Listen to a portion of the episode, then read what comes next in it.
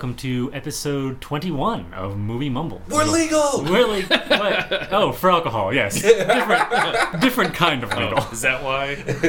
I- Inaugural. and then when we get to 25, we have to make a joke about car rentals. yeah. And then, then it's just then boring until we die. yeah. Um, See, we, we should have been drunk for this one and then be in a car for the 25th. Oh, my god. We still Well- could. There's quite a bit of ammunition over there.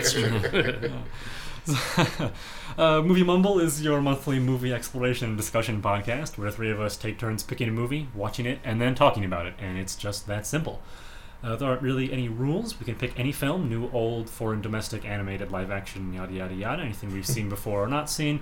Uh, all the only rule is we just have to watch it together and then talk about it, and that's it. Um, the idea is that we get more out of a movie when we watch it with people whose company we enjoy, and that the discussion afterwards helps add to the experience. We want to encourage you all to watch movies together.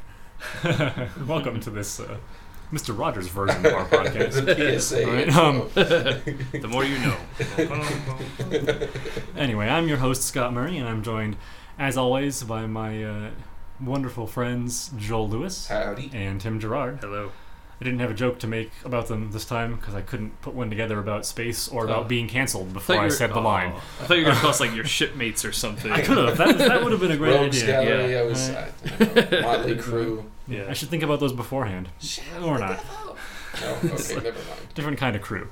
mind. Spelled differently. Anyway, for this uh, episode 21, the end of our seventh cycle, Mhm. uh, Tim was our movie selector, and Tim brought us Serenity. Uh, Serenity the now! film I made the joke. I don't have to say anything else. Ah. to this podcast. Serenity, the film that caps off the Firefly TV series. Uh, so, like I mentioned earlier, for those of you who aren't familiar, we take turns picking our film and then talking about it. We go in order. Tim picked this time, and as our movie selector, that means Tim is also doing La Coin Flip. Tim has this glorious. Which coin did you bring today, Joel? That's the silver. The silver, silver dollar, dollar. the gorgeous Morgan. silver dollar that George, uh, Joel George R. R. Martin. Jorgen. I was going to say Jorgen, Jorgen. because Morgan and Joel. I see. That Joel provides for Jorgen. us. Uh, our movie selector will flip That's my that new coin. nickname now. Jorgen here. Jorgen. It's better than Jobin. Our movie selector will flip that coin. The person next in line, which in this case is Jorgen, is Joel. Uh, we'll It's call like it in. Swedish Chef's brother. Jorgen. we'll call it in the air, and then the winner of that coin toss gets to pick which of us gets to or has to describe the film we It's just always watched. has Summarize. so Tim, whenever you're ready, if you Yeah. want to go ahead and make that coin flip. Alright. I'm just glad it's not me. Heads. Tails. Oh, I'm, I'm, this is a good Scott. one. I'm interested in what How, Joel how, has to say. How much do you value uh, Jorgen's uh, friendship? Wait, wasn't that in Well- Fairly Odd Parents, Jorgen von Strangle? Yes. That was the Oh. really buff Yes. fairy. Oh, there you Yes. I guess Tim hasn't seen that's after No, your time. right. Yeah. I mean, but I'm wondering. I know you have a lot to say. Yeah, but don't- it's not so much like I think you I'll, might be I'll the take better the summary. Yeah, Thank you. I'll just I'll take the summary. appreciate So that. so podcast symbiosis is maintained. so Firefly was a TV series. Um, what? A, a I don't know necessarily how to describe it. Sort of a. It's a. I mean, it's a sci-fi for sure, mix of sci-fi and western bits, but it's just about this motley crew of people on their uh, their freighter doing the jobs they can to get by, and they're not all in the best of terms with the galactic government that rules the center of the galaxy. But the Alliance is that what it's yeah, Yeah. the alliance. But the outer edges are a little more, not lawless, just sort of more free. At least as they're depicted in the show. You know, they're Yeah. Very old west sort of frontier. You know, you can find towns and places and get work of varying levels of legality and simplicity. You know, or you can be a criminal. You know, and, uh, but I'm in space with spaceships. Uh, the series was canceled, and Serenity is the film which concludes the series. Uh, and I've got to say, I think did it pretty well, better than I was expecting for a series that got cut so short. I thought they'd try to cram more into the film to sort of Mhm. shove all the leftover stuff, but they no, Yeah. they kept it pretty simple. So we we have our crew of people here, and the alliance is coming after one of our characters, River. She's a sort of psychic or what have you. She's got fancy mental powers going on. They were experimenting on her. That comes up a few times in the series, if I'm not Mhm. mistaken. But that's we finally get some real conclusion to that in this. This is Right. the the you know the season long thing they've been touching on is finally just it's gonna happen now. We're gonna do it. Um, and it turns out part of the reason they want her is because she knows the secret of how the Reavers got created, which is this race of intelligent zombies, basically, just horrible, flesh-eating, psychotic, roaming, death machines and people that just Mhm. slaughter everything they come near.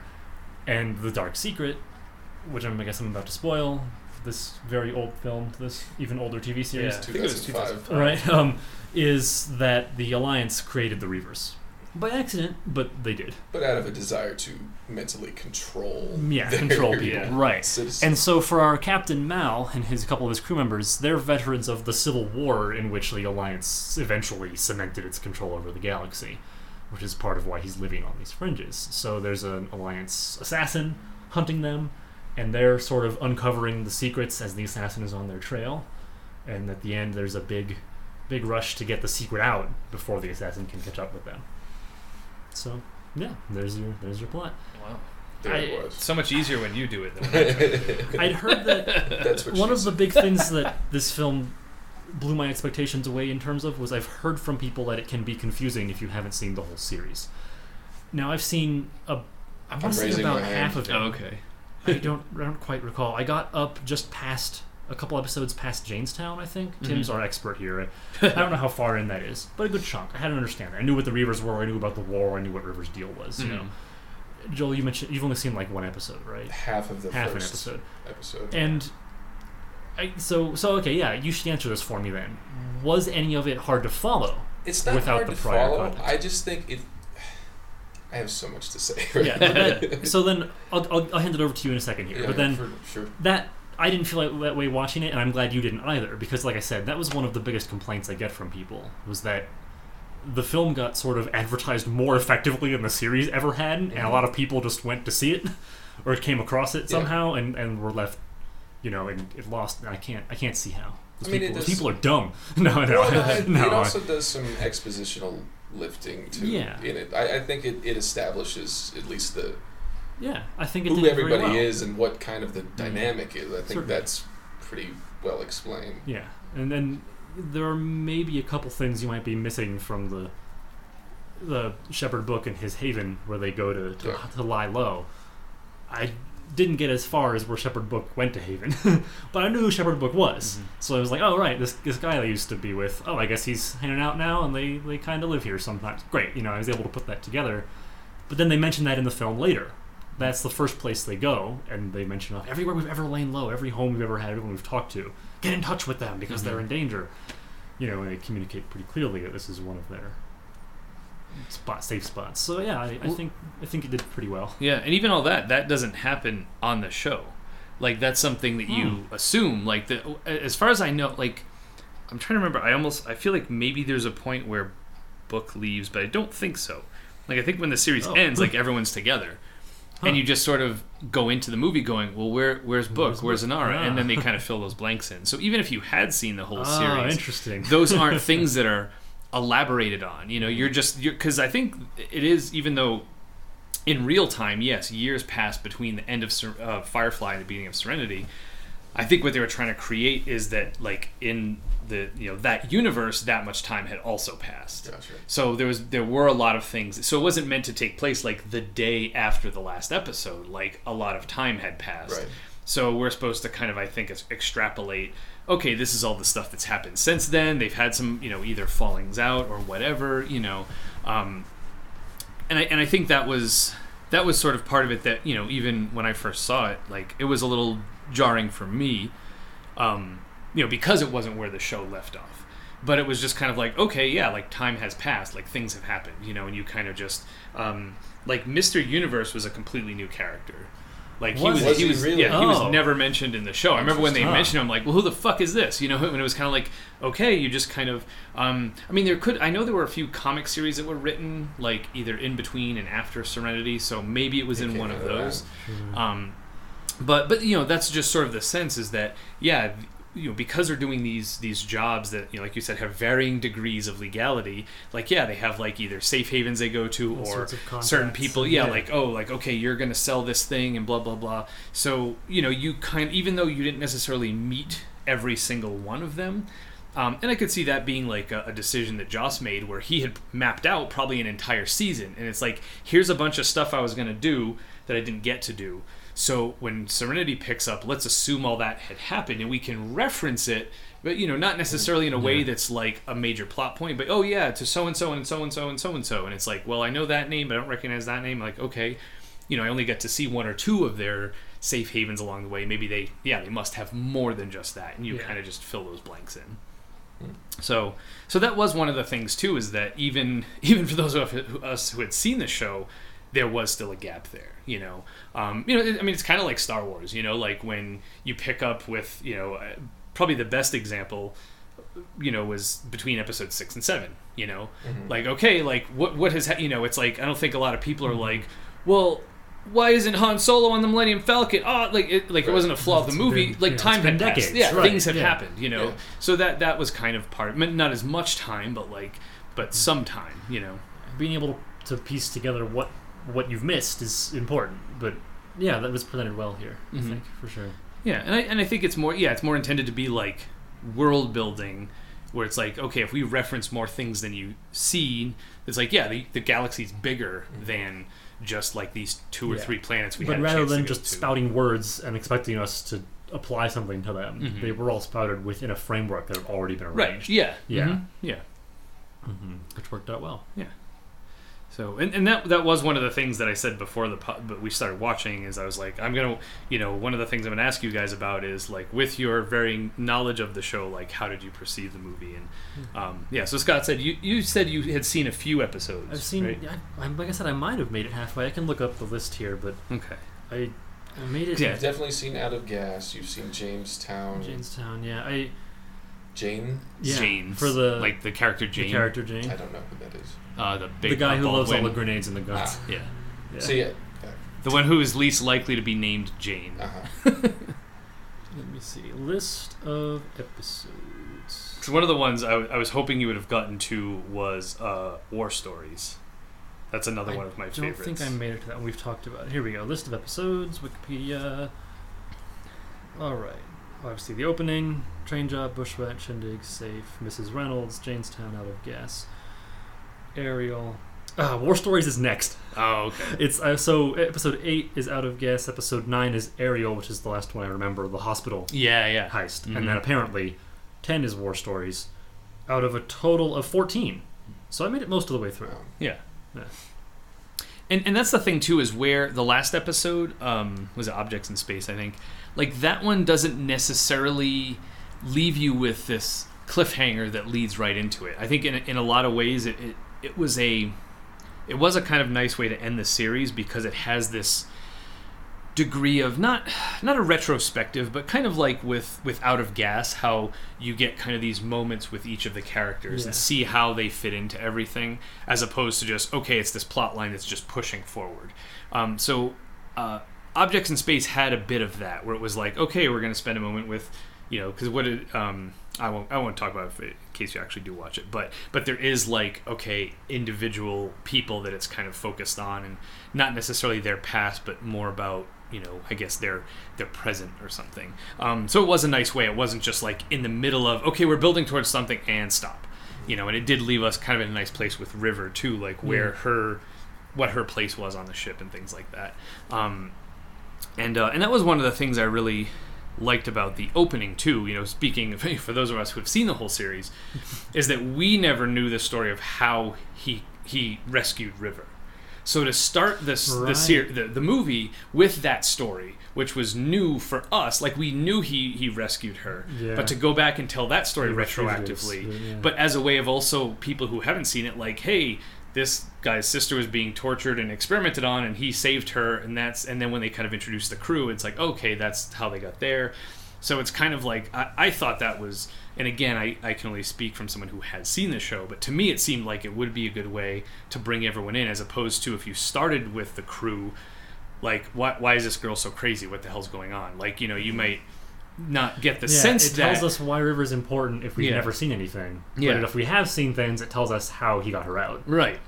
And it also kind of I feel like it also separates the two of them from the rest of the crew. Yeah. You know, where in, instead of if they just introduce the whole crew and they're all there together, it's like, yeah, this is just the crew. It's like, well, no, here's these two people who they've been kind Sort of of along for the ride. yeah. Yeah. Have their own thing going on. Yeah. Falling in with this band. Yeah. So we've let we've we've put Joel in silence long enough. Let's open the floodgates. Yeah. Um, so I think my main issue with it is it seems to lean really heavily on having seen the series, at least for caring about the characters. Because I feel like I didn't see much of any of Yeah, them That's fair. developed in this. So when Alan Tudyk dies, I'm like, that. I know that sucks for people who've seen it, but I Mhm. haven't Yeah. seen anything of this character. Yeah. And Gina Yeah. has like one tear in that second. Gina Torres' Mm. character has one Zoe, tear, and then yeah. she's angry in the next one. But I don't like.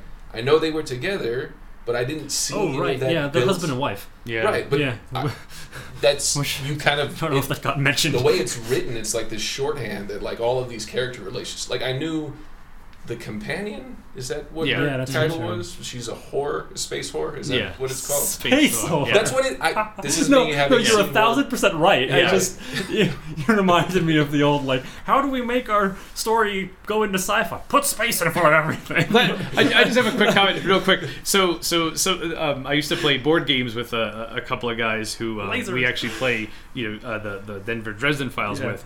And, and we would play the Serenity board game Uh-huh. or Yeah. the Firefly board game. And one of the jokes we had is like we would put space like okay I need some you know I'm gonna buy some fuel I'm gonna buy- I mean Space space gas. fuel I'm gonna give you some, some space money to buy my fuel. space fuel and I'm gonna buy a space gun and like that was like the running Yeah. joke is like yeah you put space in front of anything so I so just- yeah that that's fits why- right that's why into the laughed. world I'm sorry. See, and the other thing I was th- like, I was noticing Tim, you were laughing at a lot of the jokes, which were Mhm. kind of falling flat for me because I don't know the character dynamics. Yeah, well, every okay. time Jayne would say something that was supposed to be funny, I feel like it was kind of leaning on his history of like this is kind of the lovable dude. Yeah, that's that's Right? fair. That's yeah. right. And you do we do get some real development in the series between Mhm. I mean, things like Out of Gas and Jaynestown. Yeah. And even just the first episode, if I recall, opens with the war with Mal and Zoe Mm-hmm. in You their see how unit. plucky in Mal the, used to be that. Battle of Serenity Valley. Yeah. the last, the conclusion when the Alliance finally crushed the last of the independent factions, and, Mhm. And as people fall around them and they end up the survivors, and like so, yeah, so much of that was set out in the sh- in the series. You're right; they kind of just let it lie. Yeah, and I, I know that the, the, the dynamic between uh, Nathan Fillion and um, the companion was always like a will they, won't they, constantly like, but not, there's not a whole lot. she's not even there. She's in the barely beginning. in the movie, And that's the thing, like from the jump, she is in that first episode, and I, I got the sense that she's a pretty main character Mhm. as it goes through. So it was I, I, I was able to say, okay, I'm supposed to care about these characters because there was a whole season left, and I knew little things from the little bit I had watched. Mhm. Yeah. But for a lot of it, it just felt like, okay, they're dead, but okay, who cares? Yeah. And uh, the Reavers were supposed to be pretty, like crazy and mysterious, right? And this kind of yeah, throughout writes the an series ex- for sure. explanation for them, right? Yeah, that was kind of the thing. You're right. It's like it was a culmination of what had been built through the series. So yeah, so if this is your introduction to them, Yeah, it's like, It's oh, like, yeah, cool. okay. And that's the thing, we see very little of them, and it's Mhm. like, okay, Mad Maxy. Yeah, the film basically says they're gonna kill everything. Yeah. Oh, okay. We see a little bit of them, and then okay, they're at the end, and then they're explained away, which is less satisfying. Not having watched the series, I, Mhm. there's no like mystery. Like it's not that like the Borg, right, where they just show up and it's this. They're assimilating and they're super powerful, and where did they come from? And we're not ready for it. And like that, they having watched the episodes that build to like the Borg movie or whatever it was, Mhm. the culmination of that in yeah. yeah, it was first contact. That's right. Mhm. Um, so that was Yeah. That was- so with this, they've they've already been the monster under the bed for an entire Right. season of television. And that's the thing. Like, I feel like this was definitely built to be. Yeah, It, it's the- it's a yeah. fan service film. I feel like it's Yeah. here's the conclusion for the fans of this thing, Yeah. and I just not having access to that shorthand. It was kind of, and Mhm. I think another thing that was off-putting about it was the the dialect that they're using. Mhm. This kind of old west meets yeah. Mandarin. slang meets so Mandarin. I'll admit that was that was in the show too. No, was what I'm saying tough to get is- used to. Had I watched the show and gotten used to it, I feel like it would be less off-putting and less Oh, yeah, I think another thing that got me That's off on the wrong foot. Some of the effects haven't aged very well. I mean, it's Yeah. 2005. That's yeah, fair. But the um, the way the movie opens, where it's River's memory of being manipulated, and then it pulls out. Okay, she's being interrogated, and so it was like her as a little girl, right? That's what she's remembering. Mm-hmm. Then she's we pull back and we see that she's being interrogated and manipulated, and then her brother shows up, and then it's a hollow recreation, like a recording of the escape attempt. Mm-hmm. yeah. So I, I feel like I, it was pushing me out of frame. I felt like I could not suspend my disbelief by the time we got to what it was actually happening. I don't know. yeah. It also, I don't know. I I wanted to like it, Yeah. and I, Yeah. I feel like s- the idea of a space western should appeal to me. Like Mhm. that's Yeah. those two genres together, and that was why I was then, excited. and then you might still like the series. That might still be worthwhile. I don't know if that there's I want enough. to go back after seeing this, though. That's what I'm saying. Like. I, I don't know if there's enough here to, to get me back to that. Because I. Nathan Fillion's like a lesser Han Solo to me. I don't, I don't know. I, I, That's what I'm I'm. not trying to shit all over No, it. I- It's No, no, no, that's fair, yeah. This, Well, no, and that's what I'm curious about. Yeah, like to see like how does this hold up when it's the movie on itself? It's just, you know? and that's the thing with the effects and how the ships are, and I mean that's a product of the time, but it also felt like pared down, almost like a TV show. Like I was Mhm. watching, it what didn't feel like a movie. It felt like a long episode of a TV show Yeah. in terms of how the production value. I think when they go to the the um, Matilda planet, and when they're fighting the Reaver, like the Reaver army comes, yes. like those they really you can see the money in the On the shots on those yeah. but those early te- like the early um uh heist and those things i just there was like little And I, I couldn't tell things. whether I was impressed that they had managed to scrape up enough money out of their canceled series to do these things, gotcha or whether I was disappointed that they could do these things and then other parts of the film were not as impressive. Well, that's part of what I thought of too. Is like, and I feel like a lot of movies don't do this. Is like, you know, if you have X amount of money for your budget. And you know we're gonna have this big ass battle scene. Like Right, you do that you first. You put yeah. all the money there. Yeah. So if you have a little few things in the beginning, they're easier to Yeah. forgive. Then make the beginning look amazing, and then you have this battle, and it looks like two kids, you know, smashing a toy, two toys together. right and that's the thing, like the, for the heist sequence it's about the quippiness between and the d- dynamic of the crew right like that that's the the Mhm. money in that shot so it, it doesn't really matter that the effects are there but i'm not as attached to those characters Mhm. from the two seconds i've seen them before the heist Right. show so Yeah. So it, it's and I'm I'm trying to apply your philosophy, Tim, of like if I don't like something, is it, it it's not that it's necessarily bad. It's like what is it about it that I'm not getting? Right. And I think it's because it had 14 episodes of a series of Right. story building and character arcs. Yeah. And then this is the conclusion. I, I don't know that it was the purpose for of the film me. is Like, entirely central plot. What happens at the end? right. You know, everything else. This is has the been- culmination. This is like Right. watching Those other steps have been done Endgame for without it, having so- seen anything else. I feel like. Yeah. Um, Yeah. The the other thing too, which for to me, and not to try to like justify it or you know say, oh no, you're you're wrong about the effects, but like one of the things that early on, the way it kind of uh, the way the way my brain processed the the effects, where I think a lot of it had to do with you have like this spaceship.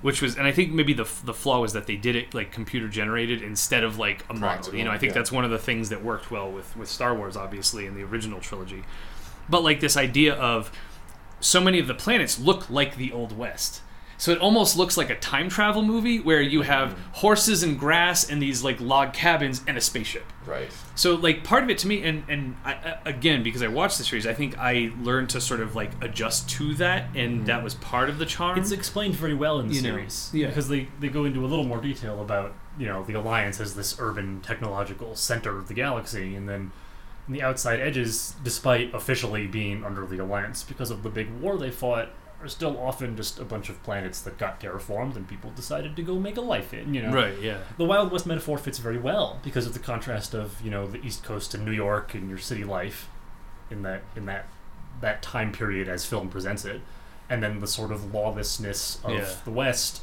But then every so often a marshal shows up, yeah and it's know, like if you saw a lamborghini driving down the road in nebraska you know and in in the series you have lots again just like with the characters and everything else you have lots of time to let that breathe Right. to explore it and to get used to it. And see, the other thing is like there, there's this sense of wanting to say show like the working man in space, right? Like the idea of the the outlaw who was a soldier, and I feel like Alien did that really well, Space truckers. right? Like the Nostromo is like a dilapidated space truck, Yep. right? It's it- literally it, a space truck. right, 'cause cargo they- hauler. Mm-hmm. Serenity is the name of the ship, right? Yes. But Firefly is the class, like the like with Millennium Okay. Falcon, it's like Yeah, the yeah, yeah. Corellian. Right, or Galaxy yeah. class Star Cruiser in uh, Yeah. Star Trek. Yeah.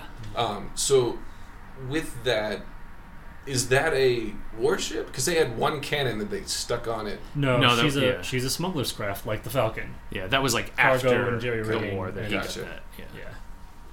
Because that's a She's bit a like hauler. it's a hauler. So yeah, Yeah. I don't know. It, it like you said, using CGI versus the practical effects in like a, an Alien or a Star Wars, like Mhm. even Spaceballs uses practical.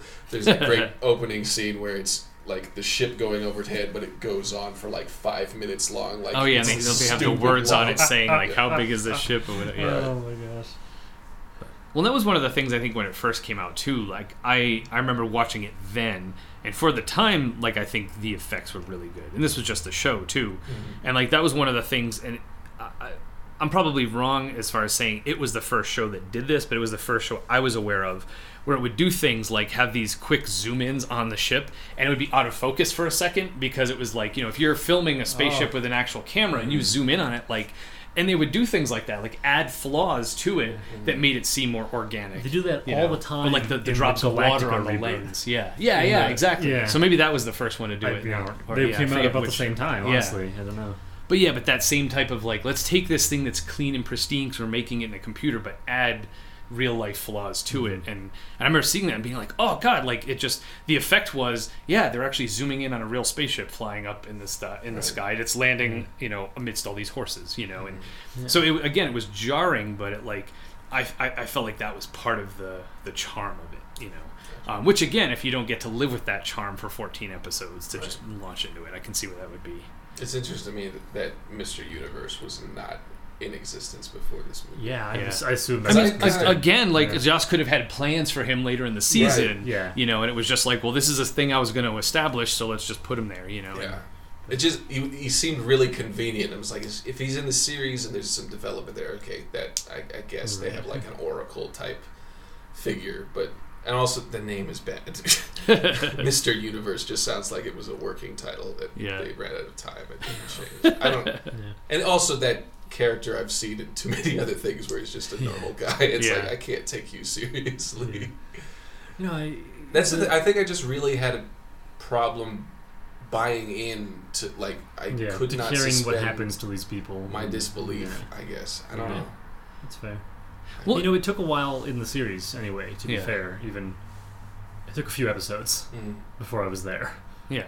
for sure. And I mean that happens with lots of TV series, but this one it felt very much much firmer. You know, much like ah, this episode, great, we're here, I'm watching, like I'm in. Yeah. You know, I don't remember which one that was, See, that's the, but thing, the comparison we got there. we've continued to make about the series was it's similar to anime in that it doesn't kind of get going until you're Yeah. a few. I mean, every series is like that, but it's more dramatic in anime. I think. See, I the thing I- I would say about anime is that your first couple episodes are always just very, very world building heavy Mhm. in anime, and you you hit like episode you know three or four, and then that's here's your typical episode, but they just took a few, and just sort of on purpose it was like no no this isn't like this isn't the show Mhm. we're just explaining everything to you now, and like like like it's an intentional choice you know that sort of ended up happening in Firefly, but it didn't it didn't feel quite as purposeful. I don't know. I guess I'm wanting to compare it to Sky Crawlers in my head, and I'm not sure. I mean, it's not really on the same. But like, I didn't have any investment in those characters, but I gradually did. Because the Skycrawler doesn't have a TV series. Right. That's fair. So just, they- I they had no I'm choice but to do that work. Yeah. it. I don't know. Yeah. I would I would argue about um, not argue about I would I would mention Full Metal Alchemist because that has there are the two different series right there's regular Full Metal Alchemist and then there's Full Metal Alchemist Brotherhood Boy, and we're just going to call them FMA and Brotherhood and that's going to be one and two I opened the anime wormhole. but no FMA series happens and then they cap it with a film and the film is the epilogue okay.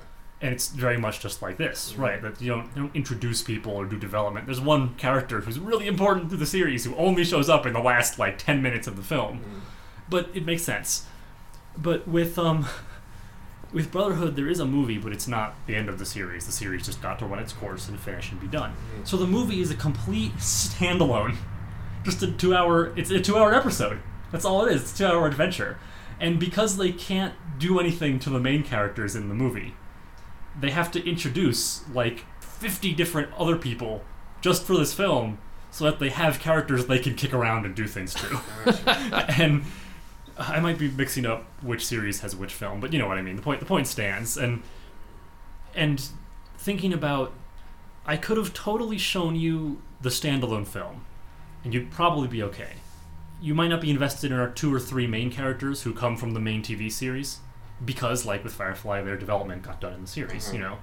But the whole point of this film was that it could take place anywhere between like episodes 20 and 500 it's just one of the things that happen. So everything else, including all the characters that are introduced just for the movie, feels normal and typical. Gotcha. Whereas the other film that caps the series feels much more like this Mm-hmm. Because it's also Well, capping 'cause a that- series. That's right. kind of how I've I've always heard Serenity described as a standalone that doesn't really necessitate watching the series. But I've only ever heard that from people who watched the series. yeah. So, yeah, So- So, what that was what I want, mentioned the very first thing I mentioned about people getting confused. So we can confirm that in terms of following the plot, it works as a standalone. no, it's fine. Like, But in terms of investment in the plot, And the characters and the yeah, It's it's, just- it's I a mean- little lacking. it, it- it's as much as a an individual episode of any show would be like you can get what's happening, but you may Right. not know the character development or what little subplots are going on. You get a little Mhm. bit of it. Like it just felt like another episode in the middle of a series that I wasn't watching. You know, that's I guess that's the closest analog. Mhm. I don't know that there are a lot of other live action series that were kept with movies. Is that Right. Well, thing? I think the, the example you gave originally, like with, with Star Trek: The Next Generation, with the Right. the Borg, Mm. like I think the first time I saw um, uh, First Contact, it was I had seen like a few episodes here and there of Next Generation as a kid, Mhm. but I was like, well, I want to watch, and I think I had, I had, I was going through all of the Star Trek movies, so I probably saw those, but I didn't. Similar sort of thing. Like I didn't have the relationship with the Borg because I had been watching them pop up in Next Generation. Like I knew the characters in Next Generation because I like I said I seen a few episodes, but I never got to see those characters developed and then building into this part of the movie. Mhm. It was just kind of like, yeah, I know Data's an android, I know this, I know that, you know, and it kind of, Yeah. you know, was aware of who everyone was, but wasn't like invested in them, you know, the way I had been. the you know, so- inherent problem with making a film out of a TV series Mhm. that when the film is the thing entirely on its own, it has to meet certain requirements of character introduction, character backstory, character development, etc. But when a TV series, and I, I know we've talked in person, I don't know if we've talked on microphone yet about like how a, a well done series has so much more room to stretch than a film does.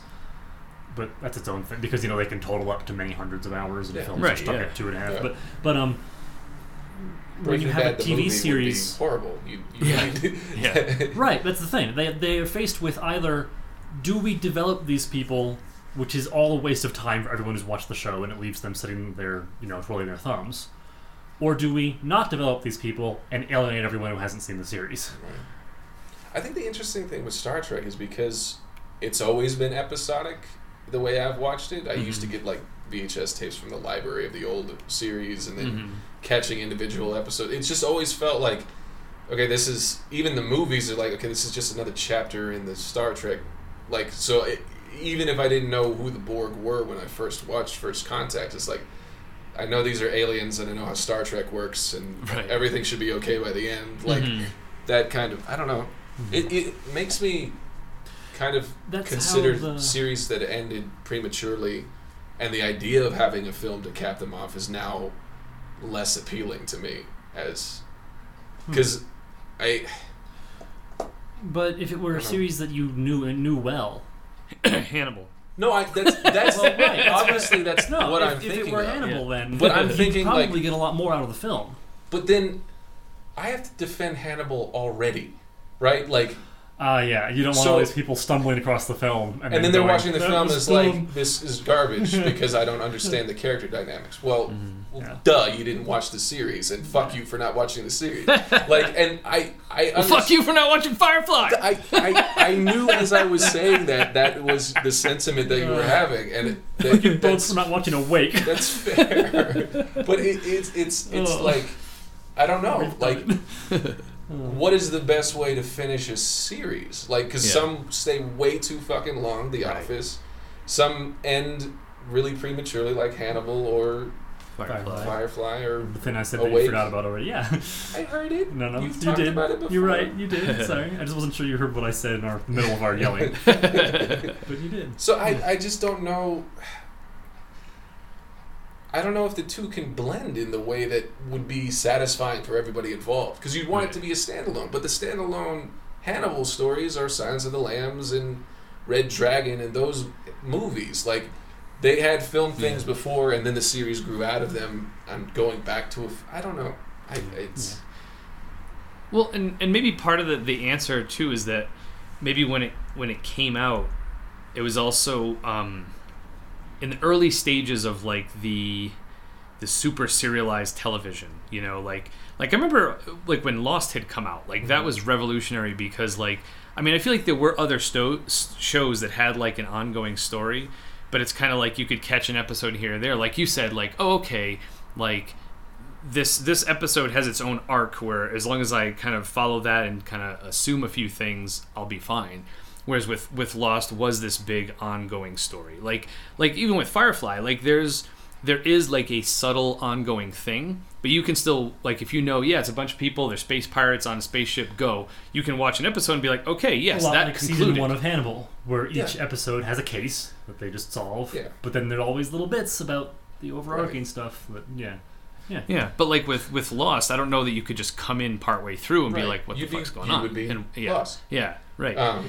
but it's like, not like SVU where every episode is Right. the same fucking arc. exactly, ex- yeah, And that's why those movie those are so easy to consume because it's just like same shit. It's Right. very comfortable. I Yeah. can slide Toss in, it on. slide I don't out. Care what episode it is. Yeah. I can enjoy it this time.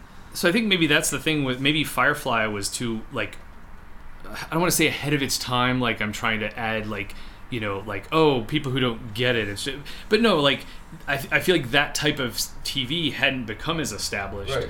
So 2005 is pretty like we were Yeah. just on the cusp of in, the Yeah. era that we've come into. Whereas like nowadays, if if the Serenity movie was released nowadays, like it's, like you said with Endgame, like I don't know how many people are gonna be like, oh yeah, I'll go see that Avengers movie. Oh, have you seen the others? No.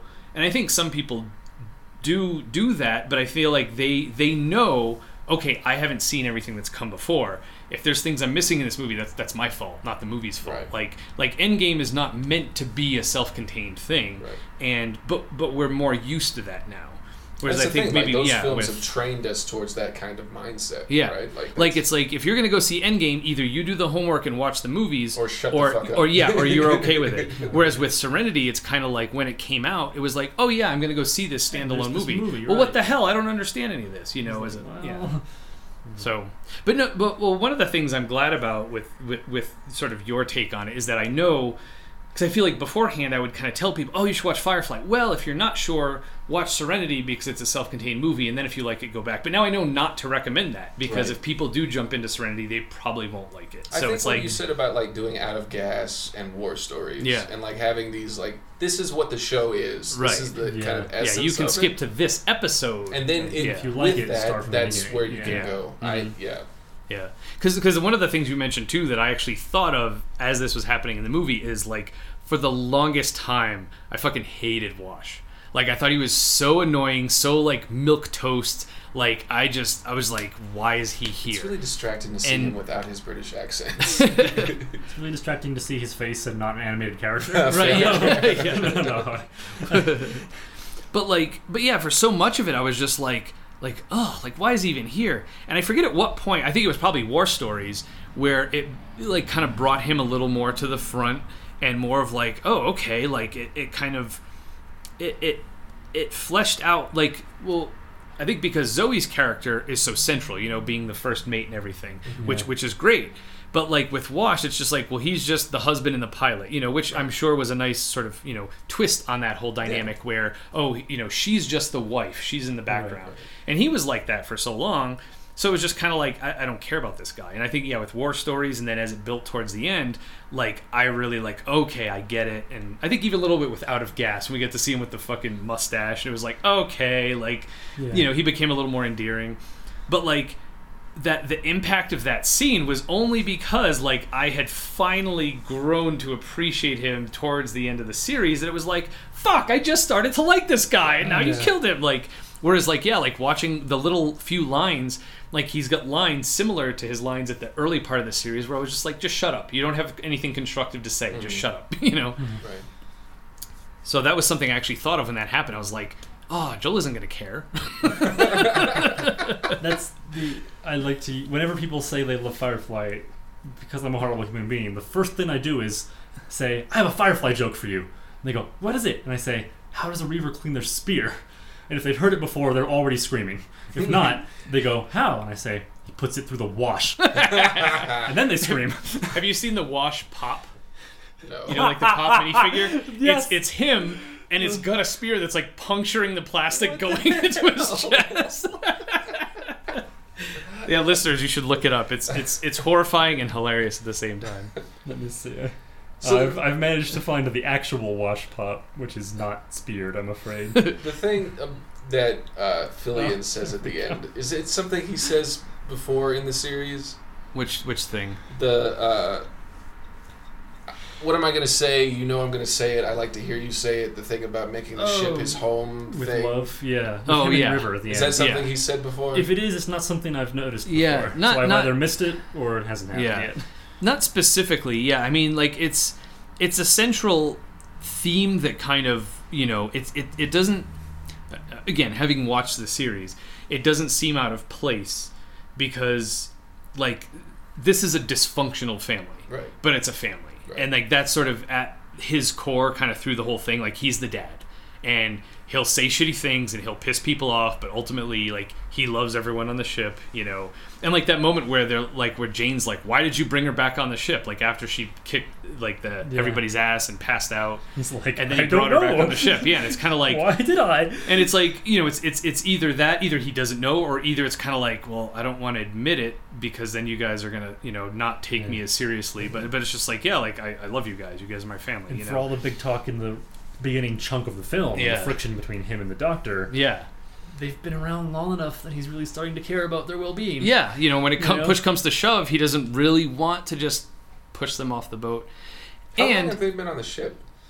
um, that's Well, the thing is, I'm how, not sure how much how much. time yeah, was between the end of the series and Serenity. yeah. Like the they- episode one is when they first come on the ship. Is So when it's been a long. Okay, because them that two was, and Shepherd Book all come on at that that first point. episode, Gotcha. yeah. Because that's the kind of sense that, like, with some of the character dynamics, you got the sense that okay, these guys have been around a long time. Mhm. But it seemed like since we were shown the escape with uh, River and her brother, it's like okay, they're new, and the way Fillion's treating them is like they're stowaways, like they've been taking up space, and it hadn't seemed like a very long time. But for the whole of the series, they've been there.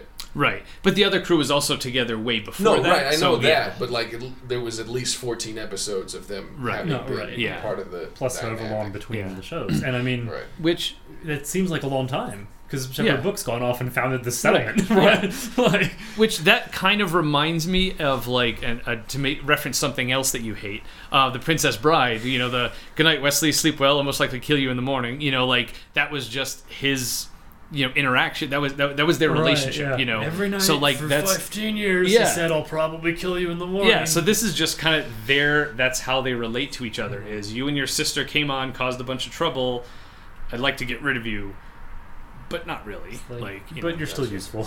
Yeah, and this is this is another thing that kind of like is one of those where uh, you know it can be considered kind of not fair because it's a story outside of it. There was a comic book series that I I can't remember if it came before the movie or right after it, but they do some heist and it's like you know and the what is it? It's I forget like the details, but they've got to get the you know the, the gold, money, whatever, and throughout like them going through the heist and gearing up to do the heist like this is going to be the biggest heist they've ever done like it's enough money where he can pay everybody on the ship enough money to go start their own life do whatever they want and everybody is like telling the story of what they're going to do with their share and like oh i'm going to go here and start this i'm going to start it you know blah blah blah blah blah.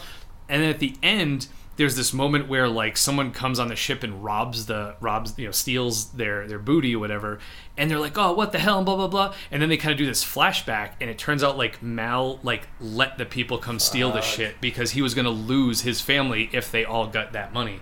So it kind of shows that he's like oh fuck like I thought we, you know, everyone would want to stay with me and we just live comfortably together, not fucking bail on me. So it's like I don't, I don't want them to leave. Like I want, you know, so that kind of gives a clue to that the inner part of his personality that he is a hard ass, but he also like, you know, he he sees. I don't know if he consciously sees himself as a father figure, but kind of like an I know what's best for you guys. Oh, but then again, also being selfish of like, well, I don't want you guys to leave. You know, I don't I don't want to have an empty nest. You know, Yeah. so that kind of moment, like, you know, it, even though you never saw that story, like that that does fit. And same thing with this. Like he's never said that exact thing, but you're like, oh yeah, that makes sense. Like he loves this ship, he loves his life, he loves his crew. You know, they're his family, and so. yeah.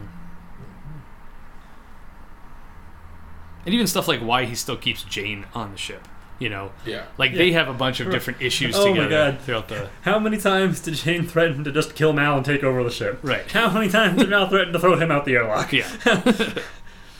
Uh, Well, there's one part too where I think it's in the first episode where the the the alliance like spy like pays Jayne I think to betray the Oh, captain yeah. and Jayne does that but it's also like the captain's in on it and they're doing it to ultimately trick that guy Jayne and just plays both sides. Yeah. Because he's not like committed to this crew. right But well then yeah it turns out eventually, much like Mal, he kinda is. yeah. Well, and that was the thing too. The line was like, "Oh, you know, why did you stick with me instead of him?" He's like, "Oh, you know, you pay better." And he's like, "What's going to happen? Day someone comes along and pays you more than me." He's like, "Well, that day will be interesting." And it's like, "Yes, it will." And that's just where that's left hanging. Right. Like nothing ever really Yeah. comes of that. But But then it never really happens, you know, throughout Yeah. the series. It, Yeah. Up to what I've seen, it never comes to pass. yeah. And again, that could have been something Joss was planning for like episode twenty or something. Like maybe yeah, maybe Jayne Jayne's finally betrayal, betrays right, them, yeah. and it's like, oh shit, you know, like. But mm. So, having seen the series in its entirety, does did this feel like a satisfying end? um, Because I've kind of heard mixed reviews of it.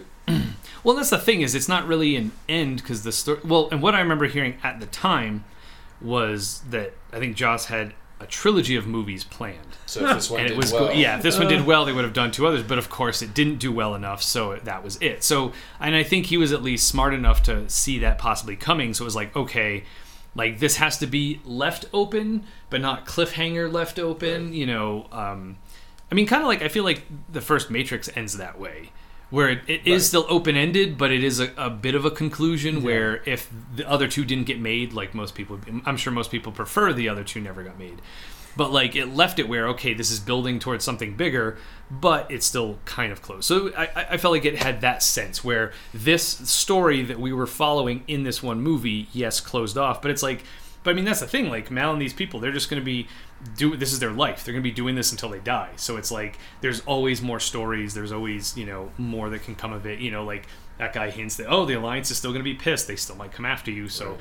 that could have come up in a story later. But you're also just like, well, the alliance is after them anyway, just because you know they're they're outlaws and they're doing what they're not supposed to, and the alliance doesn't like that. They want to be controlling what everyone's doing. And so I mean, I can only see what would be a real ending would be to somehow finally defeat the alliance, you know, and be like, yay, now everybody gets to be cowboys, I guess. But I don't know necessarily. yeah, right. You know, so so I don't know. I mean, as far as like, yeah, as far as a quote, an actual quote unquote ending, or everybody dies, you know, like.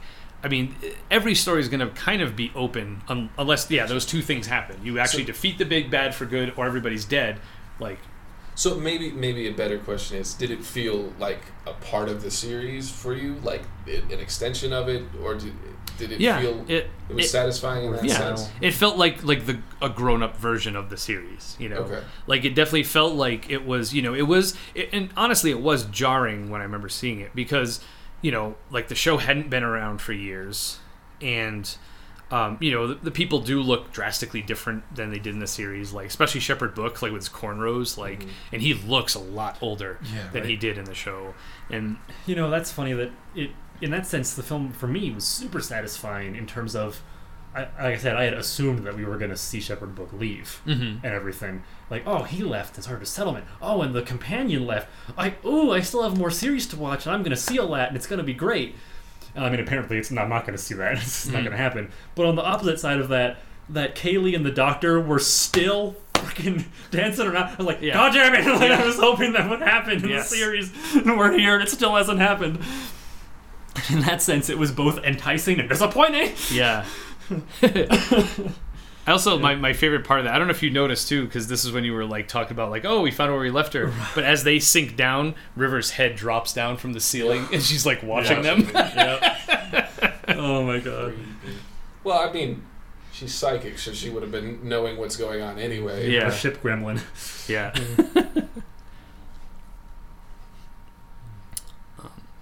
But it, Oh. it felt like a, an, an extension of the series, and it was Yeah. satisfying in that one. sense. Yeah. It, it definitely felt like you know, um, they they ca- yeah. like the series is kind of fanboy bullshit, Yeah. but like just still interested, like what Yeah, I mean they, they captured like what what it was we loved about the show. Like it took it took a minute to get used to the extra, you know, no pun intended, shiny coating that it had because it was a film, not a TV show. Um, but like yeah, and I guess that's why I kind of called it the grown up version. Like that it was it wasn't just like another episode. It did have it did feel like the scope was much bigger, the budget was bigger, like it had room to explore more things. Um, it did it is one of those things too that I feel like it did take me a few times to really get the implications of everything. Um, you know, just because like I think that that was part of it too. Is like I didn't, you know, as it's unfolding, I think I wasn't keeping track of okay, what do we know so far? Like the first time I watched it because I wasn't used to the the pacing of we're going to take two hours to tell one story. Like even with the pilot, it's still to me. I think I was always I always watched it as two parts, like a two part episode. I don't mm-hmm. know if that's just how it was on the DVD or whatever.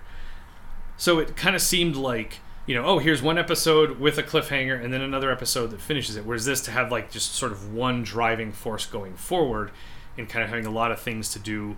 Like it took me a while to kind of really see what the point of the movie was. You mm-hmm. know, if that if that makes sense. Like, okay, there's this assassin guy, and we've never seen him before, and there's this, and they're talking about this and that. Okay, and she's psychic, and I think I didn't really get the implications at first of like the oh you had a member of parliament in the room with a psychic you know and and that they were kind of tying back that okay this is what you know they're after her for. Like and that's the thing too is like they're after her through the whole show. Mm-hmm. So it wasn't necessarily just oh it's fine that she's gone. Oh it's like that was kind of a thread that kind of explained a bigger thread and had bigger implications. And then kind of getting to the planet and kind of explaining the reavers like by you know it was so it was just kind of like i do almost kind of wonder if it was just sort of my my my my, my lack of being able to follow a, a, a kind of more windy storyline or if it was kind of like i don't know how to I don't, I don't want to say it was just like you know how sometimes we're like if, you, if you're putting a story together you're like yes this narrative makes sense but it, it makes sense because you're seeing the bigger picture and you can Right. see all the moving parts whereas if you kind of lay it out to someone you know is it harder to follow because those parts aren't readily apparent? And by seeing it one or two times i did definitely did kind of it, the pieces fell into place a little bit better. Um, i think sometimes i'm also really bad and this kind of bothers me because i feel like i shouldn't be the person who does this, but I'll I'll miss things in the beginning that are important later on, and then when they call back to them, it's like, wait, so I, I still don't get why this guy's after that, and what, the, uh, you know, and it wasn't until I saw it again, like, oh, okay, it's this moment in the very beginning, this one line of dialogue, like this is the whole reason this guy is going after them. Oh, okay, like, so sometimes it's like stupid things like that where it's like, you know, and that's why uh, you know, like that's one of the reasons why like I like to say, okay, is this a flaw in the movie or did I miss something? Is this my fault that I'm not getting? Well, this? that's something also like. It took me even while he was saying that line of dialogue to make the connection as like, oh, ok- okay, It's- yeah. They were in the same room, and she's psychic. Like I don't think it had the weight they- that he expected it to have Right, I when he wrote like, that line yeah. and made that scene. Right. You know that it's like, oh my god, you know, you know, and like I feel like you know if you had made something like that today, maybe it would have more more weight. Where it's just like, oh, you put Trump in a room with a psychic, it's like, oh, oh, goody, you know, it's like you know that type of thing is like I think that would have the weight because we under, we get all those implications, but. um and I think a lot of maybe what it relies upon is that the um, you know, you're kind of in it with Mal because you like those characters, but you're not necessarily like, oh yeah, the Alliance is evil. You know, it's like, well, of course they're breaking the law, so the law is coming after them. You know, you guys are bandits, and you know, but you're kind of like, well, but we know you're good people, but They're you're still breaking. Yeah. in that sense. Whereas, like, I think they like this kind of almost solidified Yeah. the alliance as evil. Right, but but only at the end once you see what the Right. implications are, not with that one line. Like, yeah, okay, they're members of parliament. Like, sure, they all have secrets, whatever. So it wasn't as as weighty until you know that oh shit, like they were responsible for that, and that's what she found out, and that's where like we got to kill her because you know we can't let this get out. This our whole thing could crumble. Um, and the other part of it, there was one thing that I, I did remember that I did want to discuss in terms of like, you know, my, my feelings on the movie as a whole. Is that the I do find the ending, and I've had to kind of comes come to terms with this just for the sake of like, okay, it's the narrative. But I, I do find the ending um, unsatisfying. And this was another thing that took me a while to really get the ending. And it was because I don't I don't think it was a realistic ending. That because you can't pretend, you can't present to someone who believes something, you can't present them actual truth and have them just drop their belief the way he did. The way he was presented with this information and just go, "Oh, I was wrong all along in these things I believed in, these ideals I have." Ideally, that's what you would want. Yeah, but he is- ideally, yes. right. Yes. Well, see, I think the problem there is the way they portrayed the operative's belief. That because his belief is in, I, as it turned out, his belief was in the alliance as a legitimate good thing that was going and providing technology and civilization and making Right. things better. And so, as soon as he saw that his alliance was willing to do that sort of thing and do that cover up, that changed everything for him. But his belief was presented as much more blind faith, much more r- r- zealotry. Mm-hmm. And Yeah. because it was presented that way, yeah, there's a bit of a disconnect between, oh, he just gave that up? Yeah. Great. And I feel like i if they had had a season to work with where it was like that guy, it was his season, he was on the tail of Mal the whole time. Right. And near misses, and it's like. and he was and less of a zealot and more of just a person Or who just really like slowly becoming. Like respecting Mal for Yeah. what he was and understanding him better, and then at the end it's like I didn't get you. The, it's like a javert uh, um, Javert and uh, Valjean. Valjean relationship in like Mis. Yeah. the idea Yeah. of like pursuance and hatred and not understanding, and then as as you're slowly becoming aware of the wrongs that have been done in each other's Mhm. lives, then you're Mhm. better off for And then at the end, it turned out he was also a soldier, like Mal was. Mm-hmm. And Mal showed him, like, you know, soldiers need causes. I'm glad you like yours, but, you know, This is a maybe Right. you shouldn't. Yeah. Well, no, and, and that's the thing is like I understand why that should work, right. but you know, and maybe that maybe it was a different time when it was written, but like nowadays, like especially like that that makes no you know, that that doesn't work. I mean, how how often are people with strong beliefs shown scientific evidence of things, mm-hmm. and they're just like, no, no. Like, That's what, I mean about they should have yeah. presented his belief differently in the beginning of the Yeah, film. no, Right. because it, it, it, it it's Christian. Like that's how it sounds, Yeah. right? Doesn't he talk about it? Like I'm a good. He keeps talking about sin, right? Well, I, th- I think Mal says that, or wait, does No, does he he said- he that? or says does it's he he's say- in the one the who asks, parliament. you know, what is your sin? Yeah. The the guy. Well, no, yeah. the sins, but like the whole the Christian thing. I think was that was that him? or Was that Mal that said? Or he said something. He's like, one of them doesn't. Doesn't they say something like, "Oh, that doesn't sound very Christian" or something like that? oh book. Well, that's with book. Oh, that's Well, right. it's That's what I was thinking. Okay. You're mix- Yeah, because yeah, because book they never really. I don't think they ever established what his like actual quote unquote religion whole is. Just shepherd. he's yeah I mean, he's a yeah, his yeah. whole role is to be this whatever the religions have amalgamized into in Yeah. this future. Yeah, I guess that's part of it too. They don't really talk about what religion has become. Like, yeah, you assume it's there. They've meshed but yeah. together. Right. But yeah, yeah, I guess yeah, like like it should have been and I guess that's part of it is if he was more Yeah, I, I, I don't know. Yeah, I feel like that was the thing is that he talked about belief so much that it was like, you know, and that's I, I mean that's the that's, isn't that the kind of the nature of belief is to hold to this ideal regardless of evidence. You know, it's like mm-hmm. it's like that. You know, otherwise it's not a belief; it's fact. You know, Right. so like the fact that you can present a fact to belief and tear down that belief, like that's from at least from what I've seen and what I am seeing in the world now, that's not how belief works. Is that you hold to the belief, however irrational it is, to the detriment of the world and everyone around you, you know.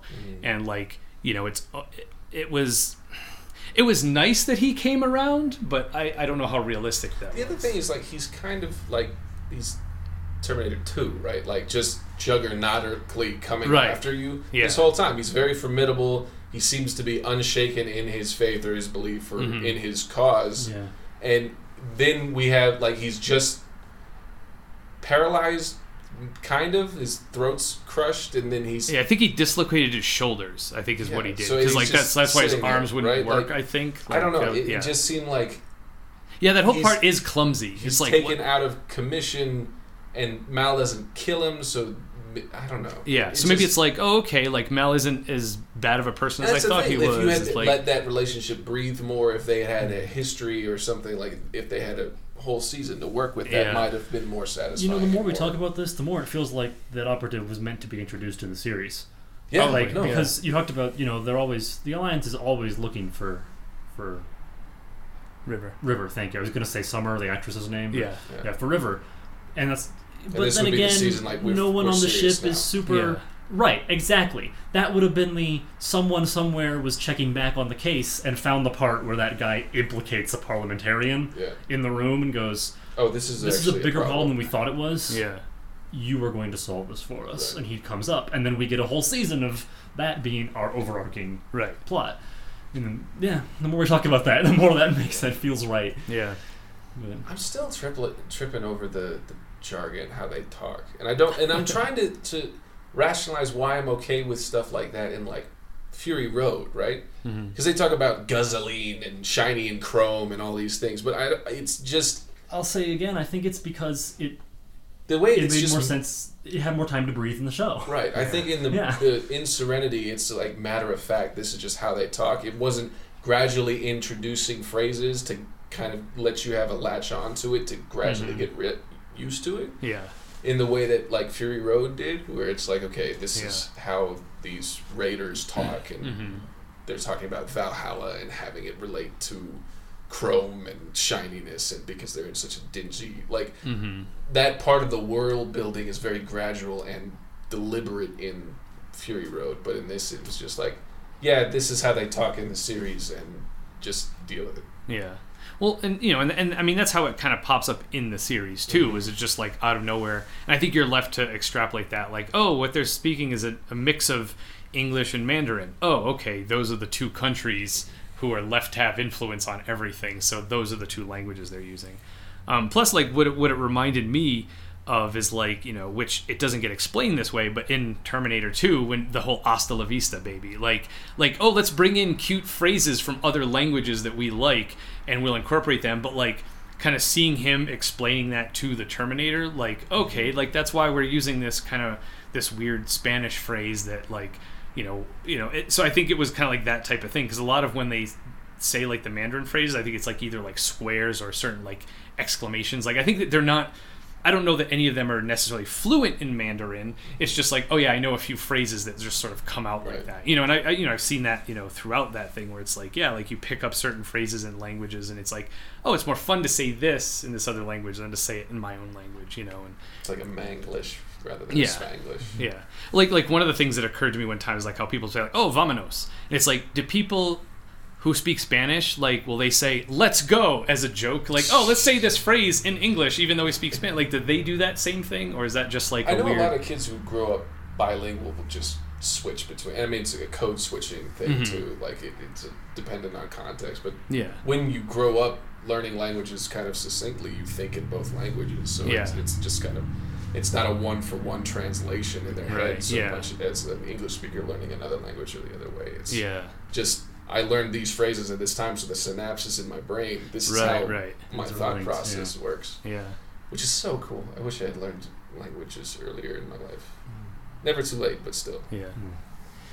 But I don't want to learn whatever the fuck they're speaking. In well, and, that, and that's what's funny too. What almost bothers me more is a lot of their not even the slang like like It's shiny or almost Gorram. Old school too, like like turn of the century. Yeah, like the whole I aim Mighty. to misbehave, Right, like or like- like what's the other? There's a few other phrases like that in this. From just like, yeah, I remember how much I don't like that. Like was it's part of the quote unquote charm of the show. That was the yeah. thing. In the first episode, was like, they think they're so damn cute, don't Right. they? With how it's written, it's just like, I get it. You're a cowboy, Yeah, but a space cow. Okay, okay. Yeah. Like, I don't know. Yeah. It's almost like I think what makes it jarring is probably like the yeah the contrast. Like it's not like I feel like if it was like New York speak mixed with Mandarin. You know, like oh, well, here's the, but I mean, maybe that's the thing is like you know, kind of you were comparing New York to the Alliance for you know the, the more established, just civilized part of it. So in maybe terms of yeah. the way that like the West was still a part of the U.S. and like the banks would try to operate and marshals would come through, but that day to day there was no trace of that national Right. power. Yeah. And again, that's not to say that's reality, but that's the way things are in film. You know, and that's the way it is here. That officially this is the Alliance won, right? The war's over. But in practice, day to day, a lot of these frontier planets are sort of on their own, which is why you can operate on the fringes the way the whole It's cast like does. the dialect doesn't make it. Like, why would you revert back to old timey speak if this is a future? Like, I, Yeah. Yeah, it- because they wanted it to thought it was cool. That's you know that's why. that, They the nostalgia for generations generations back. I don't know. It, it just seems like we get it's wild west. Like that that's what it's predicated on. Like Yeah. that's what people sold the idea on. So that seemed to be like a little flourish that didn't seem necessary. I don't know. Well, you, you know what? What occurred to me this time watching it too, like hearing about the story of like the Alliance versus the Browncoats, is I was like, what if the Browncoats are actually the South? You know, like instead of it being, we think we think raise. yeah, we think Well, East 'cause and West, we but like hear- because of the cowboy thing, but like. You know, when we think back to the part of the country that didn't want to be controlled by the other part of the country, and it's like, oh yeah, like I a never little bit. I mean, I, they, they portray it definitely more as that there were a bunch of independent regions or systems or sectors, Mhm. or or one, but or more, but that the alliance were the ones who got greedy and said, no, you know, we don't want neighbors, we want sectors. right, yeah, Um, but to be fair, in the series, we also don't get a lot of either way of what it was like to live in either either in the alliance or out of it. hmm You know, all we ever do see is this yeah. this fringe. Yeah, we see the ship, and then we see in, yeah, yeah. like the criminals that they interact with to be able to like sell Yeah. their goods or whatever. to exist outside of the alliance Yeah. despite its victory you know and that's although i will say what i liked and liked in this we only got a brief mention of it but what i liked in general in the show was this the the dynamic between the alliance and those there's sort of a like a don't ask don't tell like a live and let live about those frontiers Mhm. but every so often, the Alliance shows up and adds their tech and metropolitanizes another planet. But that otherwise, these frontiers are still out there, and there's still people who want to live out there. Our reach only goes so far, so we're just going to kind of shrug unless things become a big enough problem. And it happens in a particular episode to to not, not spoil anything plot wise, but at this moment, his uh, his ship gets boarded by an Alliance cruiser. You know, a massive Alliance ship shows up, and they're gonna they're well, they're looking for River. So River and, and the Doctor hide in the you know in the floorboards, Millennium Falcon style, and everyone else gets marched off onto the cruiser ship and gets their credentials checked and everything. And the conversation between the Alliance officer and Mal is just great. There's this smug sort of you know, ah you know Serenity, name for your ship. You're a brown coat, I see. How's that turn out for you? You know, sort of smug assholery from the from the guy, and this sort of defiant like can we just get this over with? You can do your stupid shakedown, get get me out of here from Mal and and at one point, like I think he says, you know, you're looking kind of kind of suspicious. You know, you're nervous at all? He's like, I hate you, and you know that. She's like, yeah, okay, go get out of here. You know, we're done with you. Yeah. And it's that whole interaction was great. You know, because they weren't sort of, you know, ah, you, ah, you were a soldier in the Civil War. Put him in jail immediately. It was, you know, war's over. They lost. They're gonna get back to their lives. Like, we know you're not gonna like it. We're gonna keep our eye on you, but get out of here. You know, that was that was such a neat dynamic Yeah. every time it came up in the series. Well, I think that was also the, the the source of one of the iconic lines that actually became uh, you know, in late 2016, was made a bunch of memes out of it where he makes a comment about you know being on the wrong side of the fight. He was like, "I was on the losing side. I'm still not convinced it was the wrong right, side." Right. That yeah, that comes from that episode I'm Yeah, thinking of. mhm. Right. Yeah. The guy asks, you know, how does it feel being on the wrong side of history? Yeah, that's right. yeah. being on the losing side. I don't know about the wrong side.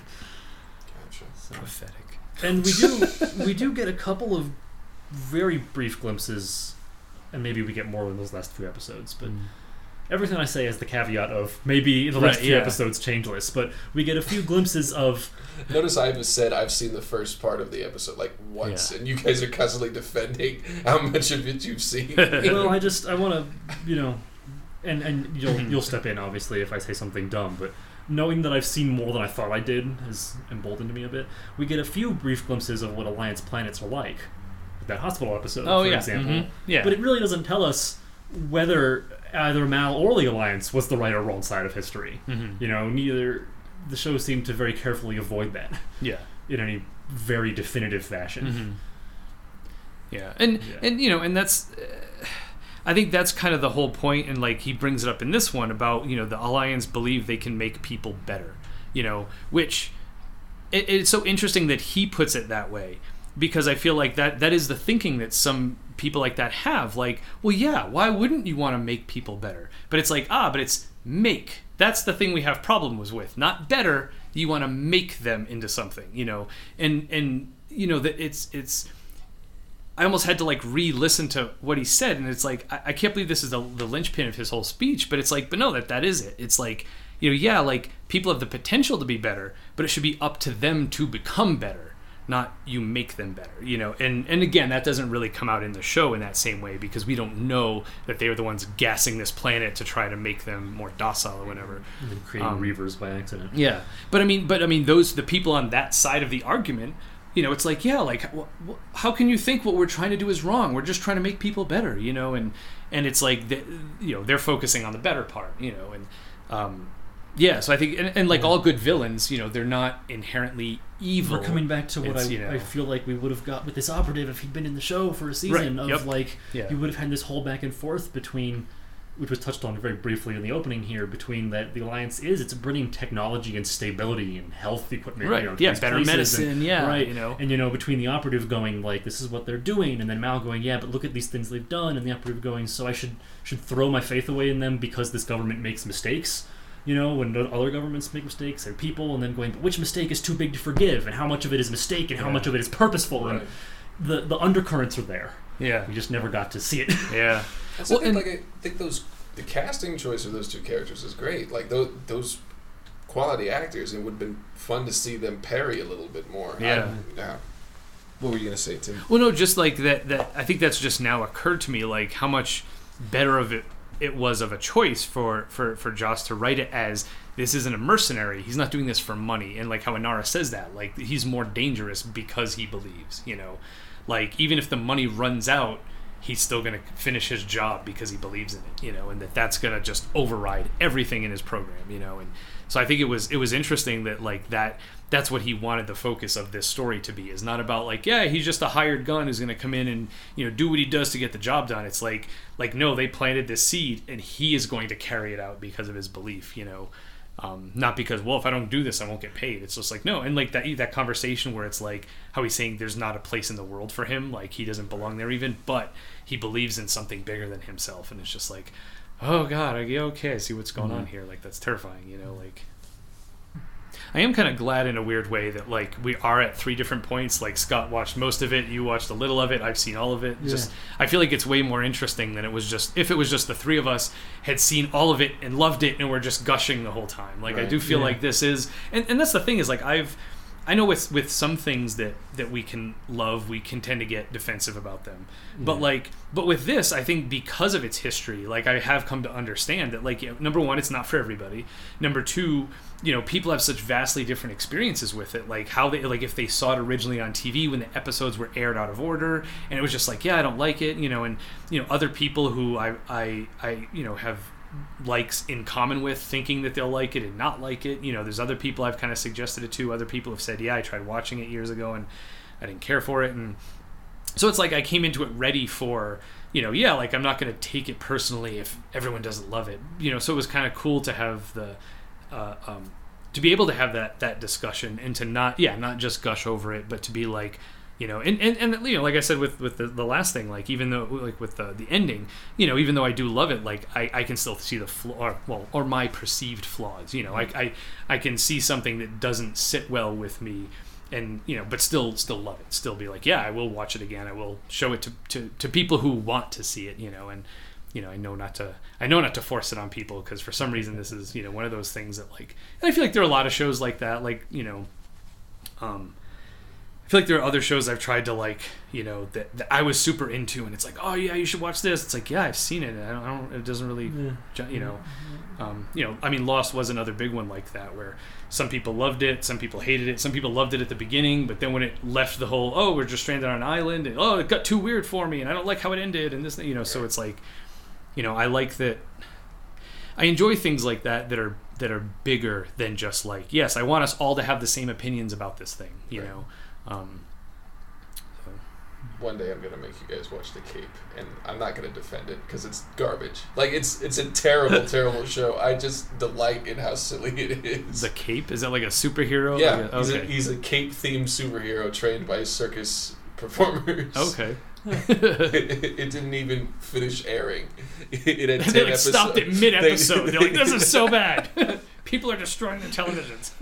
Oh, it's so much fun. The guy who plays Azrael in um, uh, Gotham okay. was the main villain. Okay. His name is Chess. Chess. Oh god. It was great. Nice. it was so good. I'm always three moves ahead. Oh, No. no, thank you for bringing this to us, Tim. Yeah. No. Thank you yeah, guys. I, I enjoyed it. No, it's good. Yeah. So actually, yeah, and that's one of the things I'm interested in. So, so Scott, do you think you'll finish the series? You know, since you're so That's far a good question. I, so I know I- you won't finish the series. I don't think the film on its own would have motivated me to go back and finish the series, Mhm. but now knowing that I only have four left, I might Right. Yeah. actually. Mm-hmm. And so if I'd known that beforehand, then the film might have been irrelevant to that decision anyway. Just like if before I'd watched the film, you'd said you only have the four, right? I would have gone, oh well, well, dang, like I Yeah. might as well. Mm-hmm. So yeah, I, I think I will. I Nice. think I, especially since War Stories is next apparently, Mhm. and that's one of the ones you talk about. Yeah. And having you talk about Out of Gas and Jaynestown, which are the things I also talk about. Like yes, Mhm. I think I'm back. You know, Yeah. I think I'll finish. Mhm. Yeah. Yeah. Yeah, I think I will. Yeah, and and that's the thing too is don't expect the last episode to like leave you at the door. You know, it's not No, going to be like um, the film. right. It's not going to be like uh, no. uh, uh, Rogue One. You know, we're like, oh, okay, this is where the, it's like it's going to end, and you're going to be like, how how the hell? no. Yeah, but, but yeah, Yeah, that's, fine. Yeah. Have you seen that cut someone put together? Yeah. With, yeah, the end of Rogue One and the opening. Of It just New Hope. immediately, yeah, Just zoop, that was beautiful. yeah. Oh. and then I saw a um, someone posted a little chunk from the Battlefront video game, the Star Wars video game. Mhm. They're they were uh, Obi Wan Kenobi, who's clone, was a clone army, and he just however it however it worked out. He just basically Vadered the entire enemy team. Oh, nice. Just walked forward with the block button down, and every so often slash someone that gets close. Mhm. He just posted that and went, "This was, you know, easily the coolest thing I've done in this game." So someone else cut that together with the audio from Vader cutting through the Nice. troops. Like- change the voices to be droids, you know. Nice. it was great. I think this signals Yeah. my my end of attempts with Firefly. Yeah. I think I'm done. I mean, I think the most I would do is maybe watch Out of Gas. I think that sounds Yeah. more. Mm-hmm. my That almost should have been the first episode. Not should have been, but Yeah. I guess it, in a way, it. I don't. I'm, Out of have Space we, Gas. Have we said this? Out of space gas. Have we said? Have we told you what that episode's about yet? No. It's Well, I mean, it's in the title, right? Well, Like, right, and so you know, Mal, they're stranded, and the ship's slowly going out of oxygen and stuff, and that's their A plot. But your B plot is how Mal met up with every single Right. member Yeah. of No. the Yeah. cast, You've right? said that. Which, yeah, Yeah. feels almost like that should have been episode two, right? Mm-hmm. like there you go. But, Yeah. yeah. And one of the disclaimers, this has been like eating away at me the whole time. In, in case I'm wrong, I just want to say, that, you know, before someone's like, because it's been a while since I've watched it. Like, there's something nagging at the back of my brain. Like, did shepherd Book leave the ship during the show? Oh, so when I you finish, let me know if that Yeah, ends up I happening will because you. I don't think it happens, but it, it, it could be. But I don't think they like you see him establish the haven. I think it's you almost feel like maybe there's a sense where he's like, you know, fuck you, Mal, and like just kind of leaves. But like part of me is like, no, wait, that did it. But I was like, I can't remember, and I'm trying to think of like the last episode. Like, was he in the last episode? And I think he was. Like, I think I vaguely remember. So anyway, let me know. Yeah. And you, you listeners, just so you're not like, oh, that guy doesn't know what he's talking about. Book leaves in this episode at this many minutes and seconds into the episode. Right. Um, it's been a while, so yeah, I can't quite remember, but I don't think so. Okay. Thank you. I don't want to lose all my street cred, my Firefly street cred, Your space tr- cred. space, Space street cred. cred. Then they can just be space cred. Yeah. So yeah. So are we? Uh, It is time for my favorite segment. It is it is time for another situational movie recommendation. Okay, so um, We didn't even sing it this time in person. We're just No, going to cut it in. No, yeah, yeah. I hope you edit out the part where you say "it is time for" because the, the thing starts with "it is time I for." love that it doubles up. I love It is how time for my shaky favorite that segment. It is theme time for. by design. I- I know, I know. In No, my heart fine, of hearts, no, no, no. In my heart of hearts, I really want to do a better one for you, so that you have something better to work with. No, I, I love it too. but see, what I want, we have to figure out a way to do an Easter egg somewhere of the, the video that I remember I told you I had to make a video to be able to Yes. sync the audio Yeah. to the audio. I want to be able to post that somewhere. With the, did you see it? Did I send? Okay, we'll have to find a way to send it to you. Oh gosh. But I had to make, uh, you know, because like the the way my software worked, or like I think I had to upgrade my software, and I had older software. Anyway, I couldn't take existing audio and be able to sync the with the program I'm using to add audios and stuff.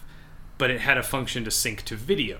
So I had to take the audio that Joel sent me, turn it into a video. So I needed a visual component. So what I created for the visual component, I think is hilarious. It's really. And then I threw that in, and that's how I added. So anyway, Yeah. maybe we'll, we'll yeah, that'll So be an what's your- Easter egg. What's the recommendation question today, so Jordan?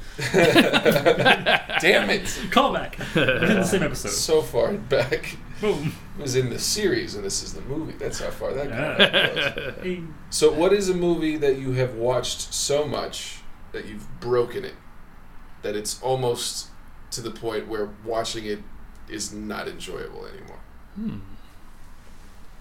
And I was very sad to have discovered this one for myself because I love this movie. And I only have one in an unprecedented one pick for this category. Lead us off man. It's it's Holy Grail.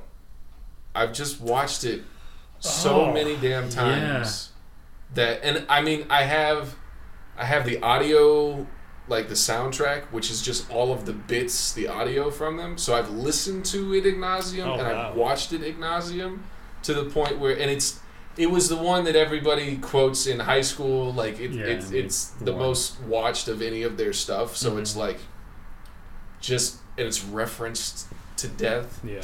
and the last time I watched it, it's just like I need to put this away because I'm not enjoying it, having seen it 150 times. It was a very sad day because that was one of my go-to uh, airplane movies. Like, put it on my iPad and watch that traveling. Hmm. My answer is also Holy Grail. Now that you've said that, but but So is mine. no, I mean, I mean you're right, and it it also especially just for it being a comedy, when you know all the jokes by heart, that Yeah. you start to laugh because you remember it was funny, not because it is funny, you know. But I my other sort of answer is, and it hasn't, it didn't quite happen. I think I put it away soon Just enough. in time. But The Dark Knight, yeah, just as as actually the greatest that too, Batman film ever made Right. that I just watched again and again and again. And then we got Rises, and I kept rewatching Dark Knight hmm because of like, all of them in sequence, or just whenever I want to pick one, it's always just Dark Knight. Right. And then like wishing I had films or TV series that was just between Dark Knight and Rises, so I could just see him be Batman for a while, and that. Yeah, I don't know. Rises in a long time. And it was available to me too. Is the thing Right. like the animated series, which you can see sitting under my coffee table here, is. I guess I will now not do this with that, but it could have been. hmm But I didn't own it. You know, it was an old, it was pre DVD TV series. You know, so so I didn't have a choice. I watched that when it was on and then couldn't watch it otherwise. Whereas with The Dark Knight, basically from the moment it came into existence, I owned it at home. Right. I feel like with Dark Knight, it's it's long enough that I'm deterred from watching it a lot Yeah. because mainly it's not something I put on in the background. If I'm gonna watch Heath Ledger's Joker, I'm watching. watch, like yeah. there's sitting still. for the almost three hours that that movie is. So that that's kind of saved me from doing that. I did what I mean. I saw that five times in theaters. Wow. So that yeah, I think another one I broke pretty early was um, Force Awakens. Actually, I'm better about it. Like I've left enough time, but I had broken it because I saw it five times in the theaters, and then when I mm-hmm. got it, I watched it a lot. yeah. So that was. I need to stop watching the same things over and over again. Oh, and I did that for Shin Godzilla.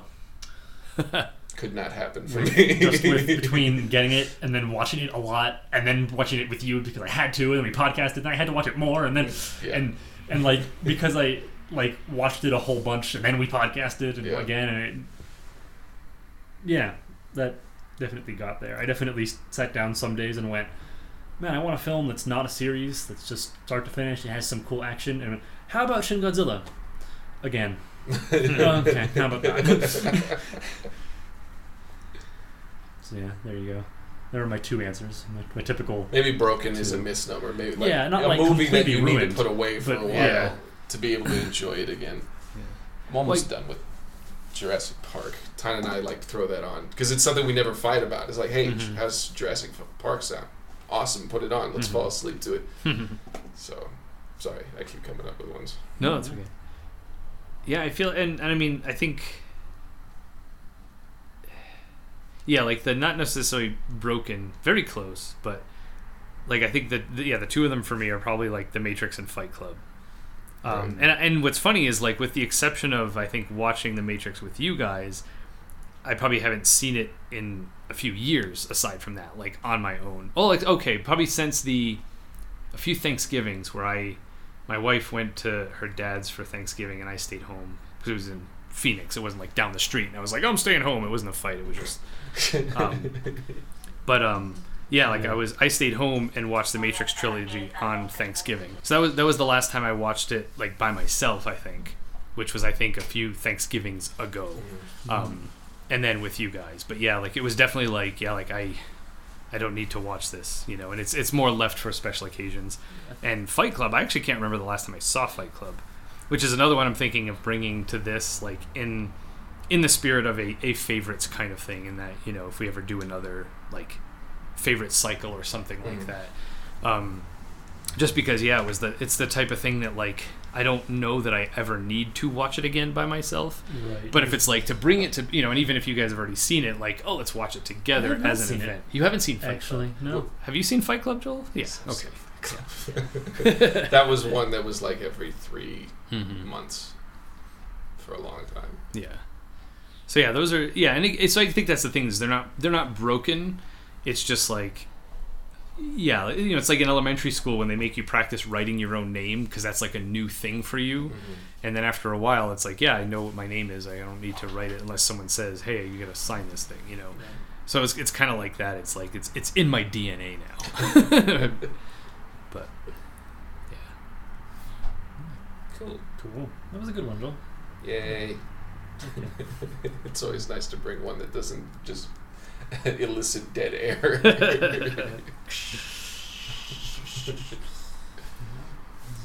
So yeah, so that's. Uh, thank you both for joining me for another episode, end of our seventh cycle. We've come far. Yeah. Uh, thank That's you very much said. for yeah, for bringing us uh, Serenity. I almost said Firefly, but you know, Yeah. but they're interchangeable.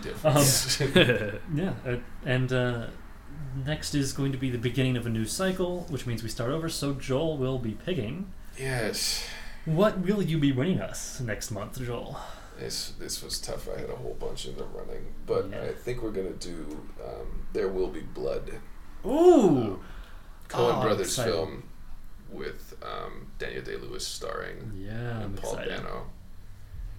I'm excited for a couple of reasons. Firstly, just that that's supposed to be really good, and it's eluded me for a long time. It's But one of the ones where I'm like, have you seen this? No, but I should. Yeah. Right. Exactly. but then second, because I, I'm not exactly a lover of Coen Brothers comedies, but I have never seen a Coen Brothers drama. I don't think. If I have, I've done it without knowing. So I, that'll check that off for me as well. From a cinematography standpoint, this is one of the most gorgeous films ever, Yeah. and with one of the most strange settings to be beautifully shot. Like it, it's yeah. I don't want to give you guys any context for it because it's. I, I don't know. It's it's great. I really like it. It's one that kind of gets in the rotation like every month, month and a half. I watch it so. Haven't broken it yet. so that'll be episode 22 Yeah. coming soon. Sounds great. Oh, it was not directed by them. They wrote it. They wrote it. Interesting. So it won't quite check that box off for me. Right. But it'll, it'll be a good a step in the right direction. Yeah. Well, I'm also thinking of, in terms of their dramas, I'm thinking of um, No Country for Old Men. They directed that, right? I don't think so, actually. Do they not direct the dramas that they write? And I'm not sure. That's a good point. Why are we both? You're Googling. Why? I don't need to Google. Our, Did, did they do um? What's no, the yeah, one? they directed that. they directed No Country for Old Men. Mhm. But they that's that's why those two get confused so often. It's because they came out the same year in the same season, and they were both written by the Coen brothers. Yeah. That's interesting. What were you gonna say, Tim? Oh, just did, did they do um? What's the Burn After Reading? Was that one yeah. of theirs? Yep. Yeah. Okay, that's that's one of theirs that I actually like. I haven't seen that. It's it's actually good. I liked it. I like the uh, I like the, the the score, the use of like the way they use like the the, the sort of spy Wait a second. music, but the, the writers for There Will Be Blood is No, it's somebody else. yeah. No, so is that not them at all? it's not. I'm an Hmm. idiot. Paul Thomas Anderson wrote and directed it. Hmm. I guess I always thought it was. I, well, Well, not I guess, regardless, I I'm still super excited Yeah. because It's it'll- good. It's it's been it's been too long. I haven't managed to sit down and see it. So. We discussed the Coen Brothers, so now you have to do No Country for Old Men because that's who we talked about. no. Yeah. that movie's fine. I'm. this is the one of those two that I had seen. True or uh, not True Blood. That's There will be about blood. vampires. there will be True Blood after the thing after what we, We need to end the podcast because I'm just dying. Yeah, we're losing. We're losing. All right. Episode over. Thank you all for joining us, everybody. That's what Uh, happens when you blow the budget in the first scene. we will see you next time. Until then, goodbye. Bye. Bye. Hey, listeners, we appreciate you tuning in for our podcast. We're now available on iTunes if you'd like to check us out there. Be glad to have you subscribe. We'd also love to hear your feedback, whether it's a comment, review, or anything else. You can reach us all through our official Nerds That Geek emails, which you can find on the bio page at nerdsthatgeek.com. Or if you can find us on social media, I'm on Instagram at Scott underscore W underscore Murray. And then on Instagram and Twitter, I'm at Joel T18. And on Instagram, I'm the Tim Gerard, and on Twitter, I'm at Tim Gerard. Thanks so much for tuning in. We hope you'll come back for more.